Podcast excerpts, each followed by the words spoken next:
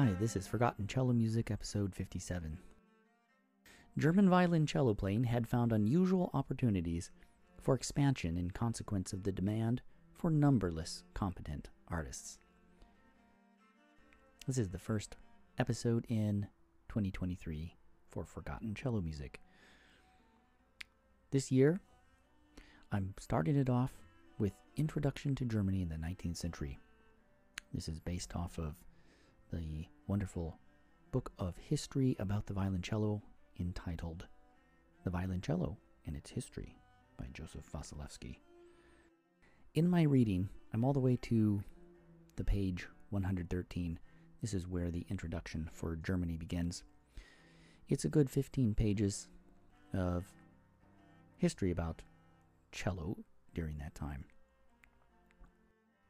In this episode, setting the scene of cello in the 19th century in Germany, the father of the modern German school of cello playing, naming a smattering of cellists, my own experience with some of these cellist composers.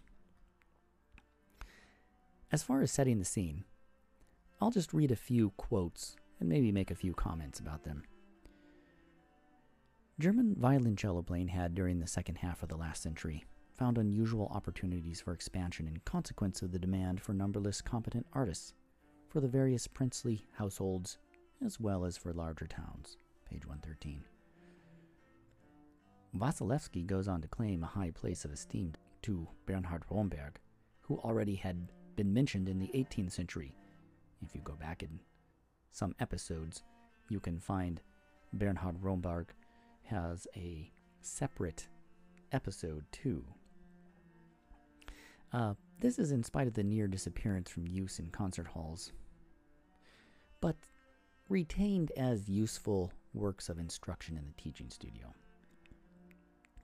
Says Wasielewski Amongst the cellists mentioned in the second part of this work, there were already some specially prominent personages to distinguish. The branch of art, however, to which this book is devoted first received a really important and sustained impulse through means of Bernhard Romberg. What Romberg did for the cultivation and perfecting as well as the fine manipulation of his instrument merits for him the appellation of founder of the German school of violoncello playing. So if you want to learn a little bit more about Romberg, look up episode 15. Here are a smattering of names that are not really well known, although cellists probably do know a few of these. These are Goltermann, Klengel, and maybe Schlemüller, although that one might be doubtful. And then, of course, Romberg. The other names that are definitely likely to be known by cello students are Dotzauer, Lee, uh, Schröder, Büchler, Kummer, and Grützmacher. I mean, these names have accrued such an astonishing number of etudes just between those names and, of course, some others that I didn't name uh, that you I, I don't think it's possible that you can study cello and learn etudes and not have a couple of these names in your set pieces from these composers, these cellist composers. There are really dozens more from Germany that Wasielewski mentions. Uh, here's just a couple, or here's a list of some. Some you may know, some others uh, probably not. Uh, there's Lindner, Hegar, Heberlein, Fitzenhagen, Brückner, Becker, Jäger, Kraft, Linke, Böhm, Merck, and many more. Of those named, they probably represent cellists that were notable pedagogues. Uh, they wrote pedagogical works, methods, etudes, and some of them even some decently nice performance works. Uh, there's a couple of those mentioned that are re- actually included in that book. If you go way back in my uh, podcast here, The Violoncellists of the Present in Word and Picture, Uh, the original title in German, Violoncellisten der Gegenwart in Wort und Bild. That is published in Hamburg, 1903. So the cellists that were included in that book were actually living during that time. Now, moving on. I'd like to reflect on some of the cellists that I've had a little bit more experience with just to get this uh, period rolling. Uh, this is a very significant period for me, and uh, German cellist composers, uh, to my surprise, actually, feature quite heavily in some of my favorite music that I've chosen. And I guess I wasn't really, mm, I didn't really notice it too much until I started reading the book by Wasielewski and then uploading videos. But no matter. Uh, from this forgotten cello music group that I particularly like are Goltermann, Klengel, and Schlemüller. And there are some close others like Bruckner, um, not the famous composer. This is Oskar Bruckner. He wrote some very nice little pieces and August Nölck and so on. Anyway, what has my experience been with these works so far? Let's take a brief look at some of the pieces I've played. And while I talk about them, I will be featuring some samplings from the music that I've recorded and is available to view on my YouTube channel. and that is found at Traveling Cello. Now, first off, let's just go with Bernhard Romberg because in the 19th century, as Wasielewski says, he is the founder of the modern school of German cello playing. As far as Romberg's music is concerned, it is very curious that I I don't recall being exposed to it or it was not introduced to me until I had to teach one of his uh, student sonatas.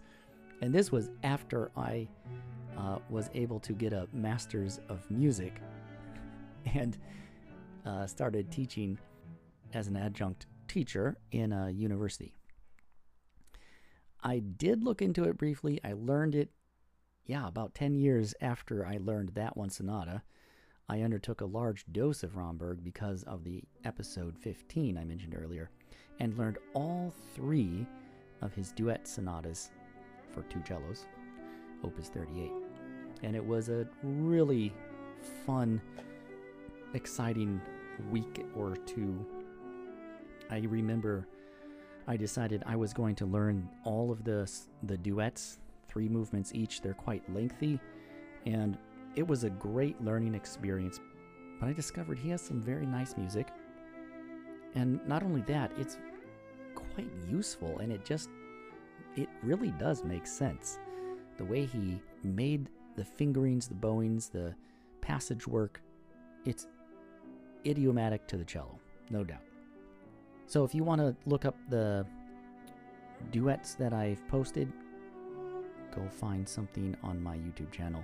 There's a bunch of them there. Then let's go on to Goltermann and Klengel. Goltermann is a name I've known, and I think almost any cello student is going to know his concerto number 4 in G, whether you studied the Suzuki method or not. It's something that, as far as I know, every student plays. Some other students go on to play uh, one or two other concertos by him. Now, I was not in that camp. My teacher only did this one Goltermann concerto for some reason, and I never knew that he wrote any other concertos. All I figured was that he randomly assigned this concerto as number four. Okay, that's a little bit stretching the truth, but you know what I mean. If you don't know about it or nobody tells you about it, and by the way, this was back in the days before IMSLP or internet as we know it.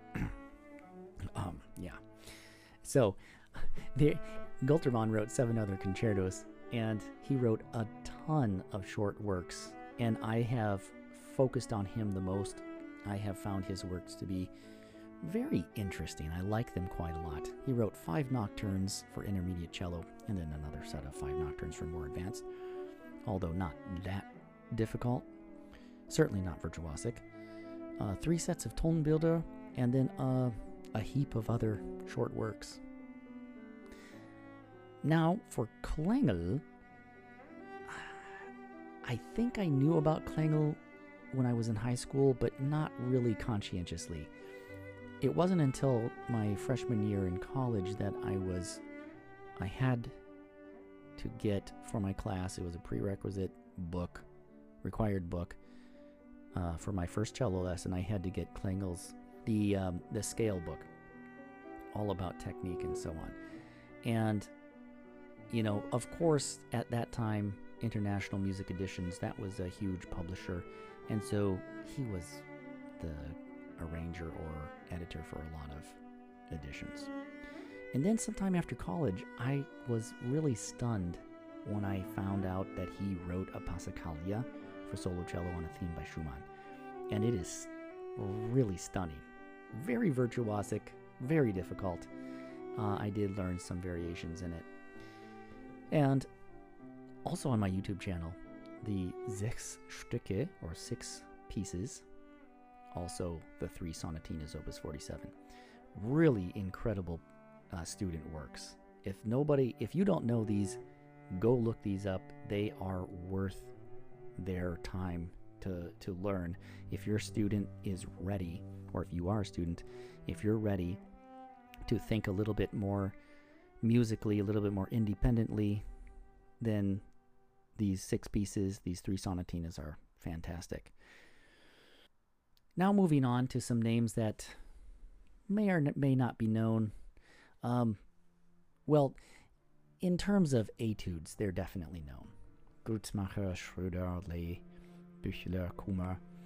These are known, but you know, you don't really pay that much attention to them because they're just etudes. Kind of dry. I mean, they, they do their thing. Uh, they can get a little bit old and stale because they're not very musical much of the time.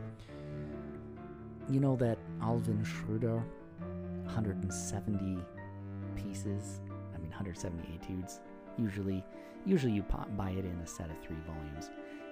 I did buy all three volumes, and I got through 100% of volumes one and two, and most of volume three.